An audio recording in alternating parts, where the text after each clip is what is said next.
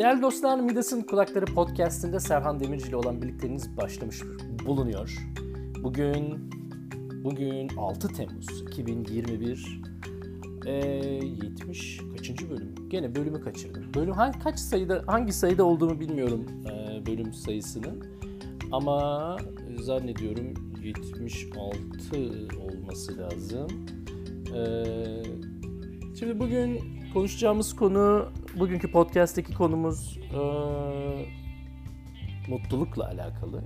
E, mutluluk enteresan bir konu tabii. Çünkü mutlulukla ilgili yani tarih boyunca herhalde yüzlerce, binlerce insan bir şeyler söylemiş. Şimdi bununla ilgili ben de söyleyeyim. Ee, ya ben de söyleyeceğim. Yani benim aslında bugün anlatmak istediğim şey e, mutluluğun bir formülü varsa eğer bu formülün nasıl olduğuyla alakalı. Nasıl bir formül olabilir? Ee, bununla ilgili yakın zamanda karşılaştığım, okuduğum bir şeyden bahsetmek istiyorum. Onun için bu haftaki konumuz mutluluğun formülü. Naval Ravikant'ın e, birkaç tavsiyesinden bahsedeceğim. Kendimce ben de e, onunla ilgili yorumlarımı ve fikirlerimi paylaşacağım. Birazdan başlıyoruz. Serhan Demirci ve Midas'ın Kulakları Podcast'i başlıyor.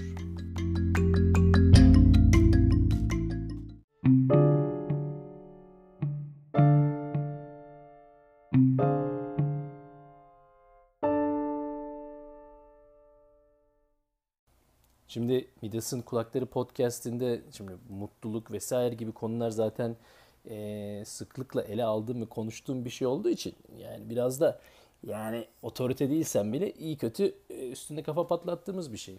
Depresyon e, benim hayatımın en büyük dertlerinden biri idi. Hala da öyle. Gidiyor geliyor bazen. Yani çoğunlukla çoğu gün e, yeniyorum da bazen beni vuruyor yani.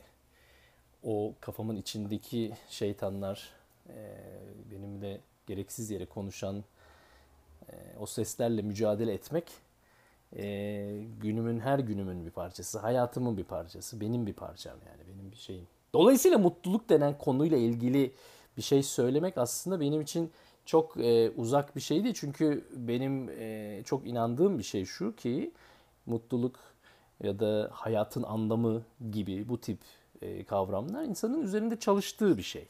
Bizim kendi yarattığımız bir şey. Bu bizim e, bulduğumuz bir şey değil yarattığımız bir şey. Ellerimizle, kendi çabamızla mücadele ederek elde ettiğimiz bir şey. Şimdi bu benim zaten hep uzun zamandır çok keyif aldığım bir şey. Çünkü burada mutluluğu edilgen bir durumdan çıkaran bir şey var. Bir tarz var, bir yaklaşım var. Bu diyor ki mutluluk senin elinde olan bir şey. Bu senin sorumlu olduğun bir şey. Ele alman lazım. Sen yapmalısın yani bunu. Yapman gereken şeyin ne olduğunu bulmak ve onu çözmek zorundasın. Bu çünkü sana ait bir sorumluluk. Şimdi bu burada bence keyifli bir şey var. Yani bu anlamsız ya da boş bir mücadele değil. O nedenle benim uzun zamandır hep inanarak ve e, elimden geldiğince yapmaya çalıştığım bir şey bu. Yani mutluluğu bir şekilde formülize edebilmek. Nasıl mutlu olunur? Şimdi başında da söylediğim gibi mutluluk denen bir şey sadece benim ya da bu zamanın konusu değil ki. Antik çağdan beri yüzlerce binlerce insanın üstünde kafa patlattığı bir şey. Çünkü insan mutlu olmak isteyen bir canlı. Mutluluğu önemsiz ya da ardıl ikincil böyle yani ya olmasa da olur diye göremeyen bir canlı. Dolayısıyla hepimizin istediği bir şey bu. E, mutluluğu nasıl elde edeceğimizle ilgili birçok farklı söylem, düşünce geliştirilmiş durumda. Birçok kişi birçok bir şey söylemiş. Yani şöyle de olabilir, böyle olabilir. Hayatın anlamı şöyle, mutluluğun formülü böyle. Birçok söylenmiş e, fikir var ortada.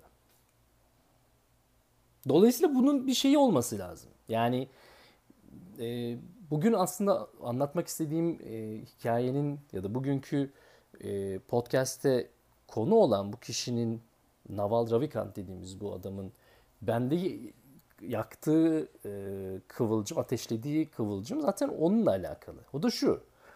Ben bu adamı ilk e, Joe Rogan'ın podcastinde denk gelmiştim. Aslında bu adam e, yazılım camiasının, startupların, girişimcilerin falan yakından bildiği biri imiş. Garip bir şekilde ben bilmiyordum yani. Benden ben dediğim gibi şeyde podcast'te denk geldim. Şöyle bir çok enteresan bir soru gündeme getirdi orada ve yani orada beni yakaladı aslında bir anlamda. Akıllıysan yani herkes yani şimdi akıllı biriysen mutluluk sorununu niye çözmedin diyor. Akıllı olan birinin yani bu sorunu niye çözmedin? Bu madem o kadar akıllısın, madem o kadar zekisin, bunun kadar önemli bir konuyu niye çözmüyorsun? Değil mi? Önemli bir şey yani bu.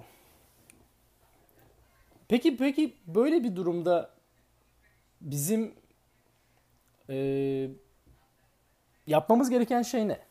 Naval Ravikant'ın birkaç önerisi var. Ben de birkaç onun, üstünden gitmek istiyorum. Nasıl insan mutlu olabilir? Nelere dikkat etmeli ya da nasıl e, basamak adımlar atmalı? Bununla ilgili e, tavsiyeleri var. Şimdi onlara bir bakalım. Bunlardan bir tanesi ve bence en önemlisi sağlık. Sağlıklı olmak zorunda biri mutlu olmak istiyorsa. Şimdi bu çok doğal bir ifade olsa da aslında birçoğumuzun atladığı bir şey. Çünkü biz sağlıklı olmayı e, bir default değer gibi sayıyoruz. Zaten sağlık. Ama sağlık aslında üstünde e, çalışman gereken bir şey. Üzerinde çaba harcaman gereken bir şey. Sağlıklı değilsen mutlu olma şansın zaten yok.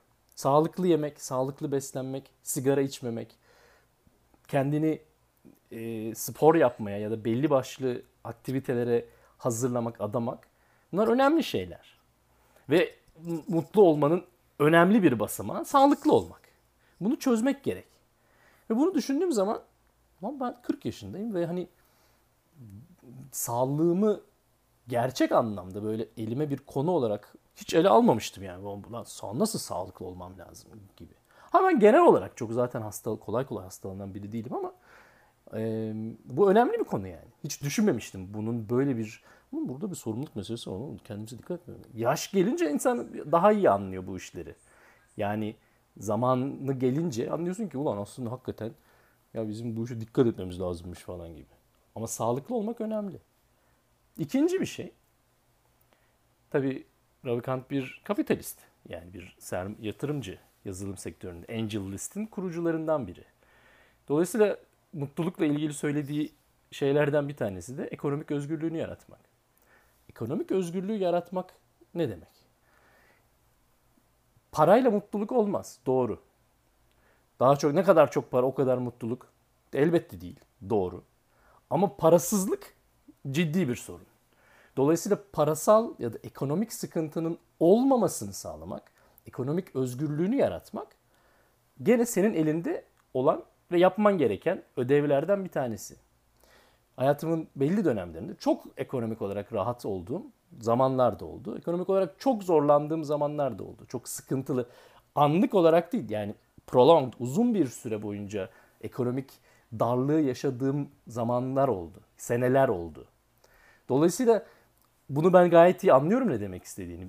Umarım siz benim kadar kötü bir durumu yaşamamış ya da hiçbir zaman yaşamazsınız. Ama e, biriken borçlar, ödenmeyen nasıl olacak lan o da geliyor. Lan nasıl yaşayacağız? Yemek yiye, yiyecek paramız yok gibi. Yani ilaç alacak param yok gibi. Yani parasızlığın nasıl bir dert olduğunu iyi kötü gördüm, yaşadım. Ha çok fazla paramın olduğu da zamanları da yaşadım. Yani zaten oradan başka bir şey atlamak istiyorum. Parasal özgürlük, ekonomik özgürlük dediğimiz zaman burada zaten yatlar, katlar, mücevherlerden bahsetmiyoruz. Ama e, ihtiyacın olduğun bir şeyi alabilmenin konforundan bahsediyoruz. E, parası yani fakirlik edebiyatı yapmanın da bir hayatta bir anlamı yok. Ya para önemli değil. Olmasa da olur. Ya boşver biz böyle. Yani o da çok uzun vadede anlamlı değil. Ama paracı olmanın da bir anlamı yok. Yani parayla ilgili böyle çok fazla param olacak, çok zengin olacağım, milyoner olacağım demenin de bir anlamı yok. Zaten buradan üçüncü şeye geçmek istiyorum. Arzuları azaltmak da gerekiyor. Hakikaten yatlar, katlar, mücevherler çok fazla anlamlı, anlamını çok hızlı kaybeden şeyler. Yani çok kısa ve çok hızlı bir şekilde değerini kaybeden bir şey. Onunla ilgili bir e, e, iddialı, iddiada olmanın yani çok büyük para kazanacağım, en zengin ben olacağım demenin de hiçbir anlamı yok. Onun da hiçbir faydası yok kimseye. Materyal kazanımların e, getireceği mutluluk zaten bizim de isteyeceğimiz bir mutluluk değil. Bazılarını çok mutlu edebilir bu arada. Yani bazısı gerçekten diyor ki abicim ben yattım katım olsun istiyorum. E, o seni mutlu edecekse olsun tabii. Ama bu çoğunluğun da aslında e, çok kız, çabuk bir şekilde fark edeceği bir şey ki çok da anlamı ve değeri olan bir şey değil. Azla yetinmeyi, bunun içinde azla yani o karar yani azda karar kılmanın o şeyini, huzurunu anlamak gerekiyor. Ve bu da herkesin kolay kolay anlayabildiği bir şey de değil. Yani o, orada bir erdem var, orada bir bilgelik, bir duruş var. Huzuru bulmak gerekiyor. Yani huzuru içinde bulman gerekiyor. Çok güzel bir lafı var. Huzur, durgun haldeki mutluluk. Mutluluk, hareket halindeki huzurdur. Güzel bir laf. Dolayısıyla mutlu insan etrafında olan biten olaylar, olayların iç huzurunu etkilemesine izin vermeyen insandır. İçindeki huzuru, mutluluğu korumayı başaran insandır. Bunun yöntemleri var. İnsanın kendi huzurunu sağlayabilmesi, yakalayabilmesi kolay bir şey değil. Ama bunu yakalamak gerekiyor. İçinde huzurunu bulman gerekiyor. Dolayısıyla bunu yapmak için ne yap yani o huzuru nasıl bulacağız? İlla herkes Budist rahip mi olsun? Yani gidelim tapınaklarda mı yaşayalım? Sabahtan akşama meditasyon mu yapalım? Hayır. Ama buna fayda eden şeylerden bir tanesi kendi hayatımdan da, kendi yaşadığım tecrübelerimden de söylediğim bir şey. Anda var olmayı bilmek gerekiyor. Anda var olmak ne demek? Şu an, burada var olmak demek. Geçmişle ilgili e, pişmanlıkları, geçmişle ilgili kıyaslamaları bırakmak demek. Keşke şöyle olaydı. Teyzemin de bıyığı olaydı. Yani geçmişle ilgili keşkeler, keşke şöyle yapmasaydım ya da keşke şöyle yapsaydımlar anda var olmadığın şeyler. Onlar geçmişin hayaletleri. Geçmişte kalması gereken şeyler. Onları hala burada tutmamak gerek. Bununla beraber bir de gelecek tarafı var. Gelecekle ilgili kaygıları ya da henüz var olmamış, henüz gerçekleşmemiş şeylerle ilgili endişeleri ortadan kaldırmak gerek. Anda var olan biri, şu an burada var olan biri şüphelerinden, endişelerinden ve korkularından arınmış kişidir. Ve bu maalesef kolay da bir şey değildir. Ama bunu sağlamanın yöntemi bu an, şu an, burada var olma hissidir. Ne geçmişte ne gelecekle ilgili işimizin olmaması demektir. O bize huzuru yaratan, o bize huzuru veren önemli bir e, araçtır. Anda var olmak.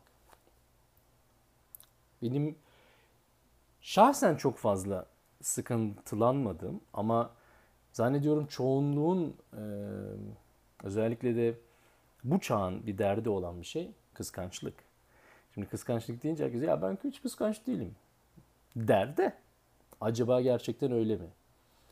Yakın çevremde e, birçok kişinin sosyal medyadan izlediği insanlara özenmesi, özenmek kötü bir şey değildir de bundan dolayı kendini kötü hissetmesi beni çok e, üzen bir durum. Çünkü herkes sosyal medyada tabii en böyle makyajlı halini sunuyor. En güzel anlarını sunuyor. Onlara bakıp ya ben niye böyle değilim, benim niye yok diyen biri çok doğru bir şey yapmıyor. Bunu kıskançlık zannetmeyenler yanılmasın. Bu bir kıskançlık. Çünkü başkalarında var, bende niye yok? Niye benim de öyle şeyim olmasın ki? Özenmek, iyi bir şeyleri e, niyetlenmek, hedef, amaç koymak kötü bir şey mi? Hayır. Ama hiç bilemezsin kimin nasıl bir dert yaşadığını. E, buradaki bu küçük minnacık cam aynada yansıttığı görüntünün ne olduğunu bilemezsin. 7-24, %100 şöyle bir hayatları değişelim. Bakalım beğeneceğim bir şey olabilir mi? Türkiye'nin en büyük YouTuber'ı olayım. E ol bakalım. Acaba gerçekten zannettiğin kadar güzel bir şey mi? Onu kıskandığına değiyor mu? Önemli bir soru bu yani.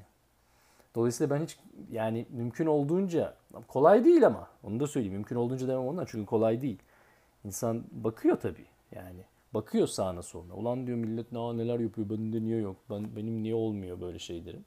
Bunu insanlar diyor. kendini çok ciddiye alma.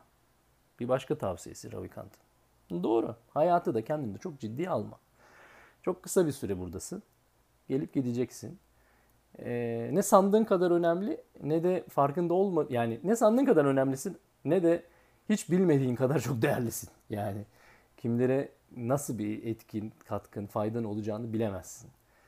Dolayısıyla her iki taraf. Bu bir dikotomi. Bu çift taraflı bir şey. Yani ne kendini çok büyük dev aynasında görme ne de kendini küçümseme. Sandığından daha değerlisin. Ama arayı bulmak lazım. O şeyi yakalamak gerekiyor.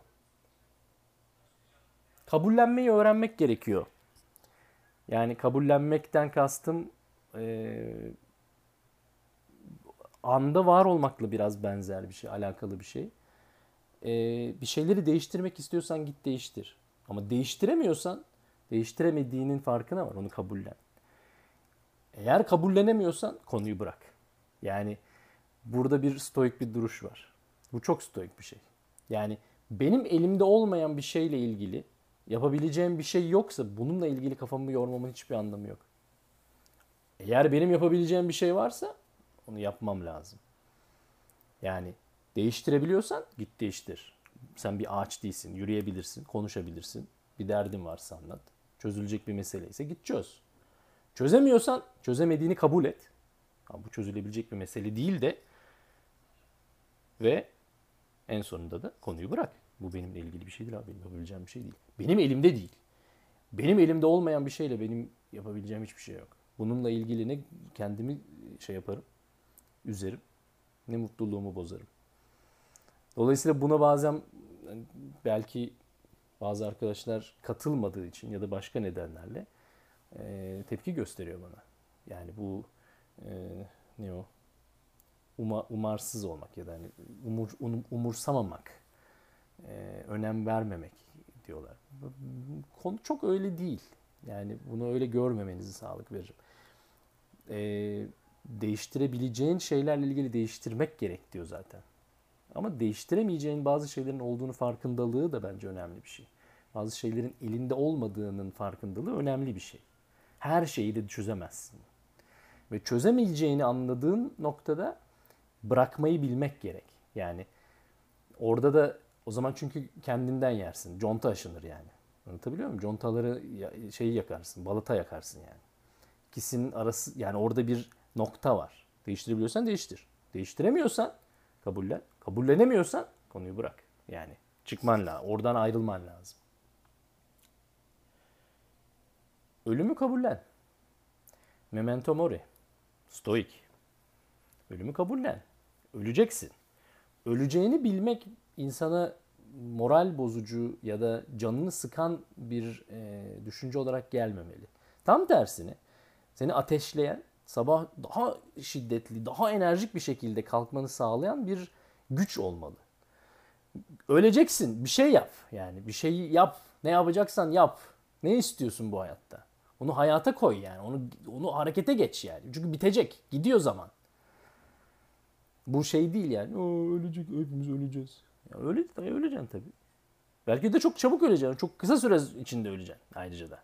Yani gelecekle ilgili e, beklentin olmaması, gelecek dedi ki anda yaşama. Ben ne zaman öleceğimle ilgili e, bir kafamda bir şey yok yani böyle ortalama yaklaşık şu kadar yaşarım ya. Bilmiyorum. Belki yarın sabaha görmeyeceğim. Nereden biliyorum ki? Ama bununla ilgili karamsar olmuyorum. Bundan dolayı yani e, nihilist de olmuyor. Yani bırak ya hiçbir şey anlamıyor zaten öleceğiz niye uğraşıyoruz da demiyorum. Çünkü herkesin bir fayda sağlayabileceği bir nokta var, bir şey var. Onu bulmak gerekiyor. Bulamıyorsan kendin tanımlaman gerekiyor. Ben ne yapabilirim? Ben ne yapmaktan keyif alıyorum? Benim neye yeteneğim var?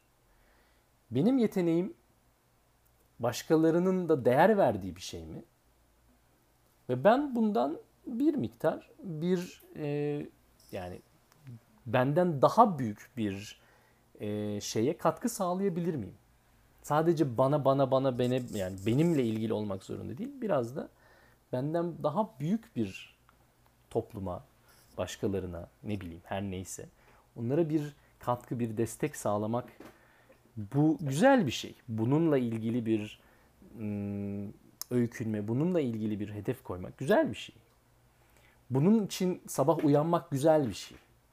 Bir insanın sabah uyandığı zaman e, yapacağı, yapmak için içinde bir ateş duyması. Yani bunları yapmak istiyorum. O kadar güzel bir şey ki bu. Bundan daha güzel mutluluk şeyi olabilir mi? Yani mutlu bir insanın e, tanımında bu vardır. Emin ol yani. Mutlu insan sabah böyle şey kalkar yani. Sabah, sabah olsa da kalksam da gitsem şu işlere bir baksam. Samimi söyleyeyim çok fazla kişide olan da bir şey değil. Ama mutlu olduğunu gördüğüm birçok kişinin e, istisnasız hepsinde olan bir durum bu. Çünkü bir hedefle yaşıyor. Yani bir hedefle uyanıyor. Mutluluğun formülü olur mu? Bilmiyorum. Yani bunlar bir mutluluk formülü olarak sayılabilir, ifade edilebilir mi bilmiyorum. Ama e, bir başlangıç noktası. Bir düşünün bakalım. Acaba bunlar size bir mutluluk formülü olarak yardımcı olur mu?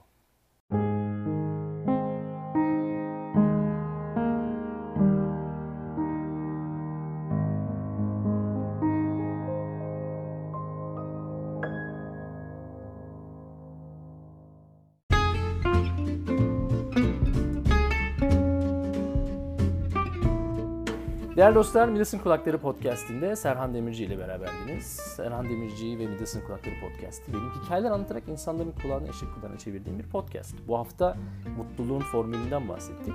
En sonda e, kafa seslerinden Emre'ye bir selam çekeyim. E, mutluluğun formülü açık abi.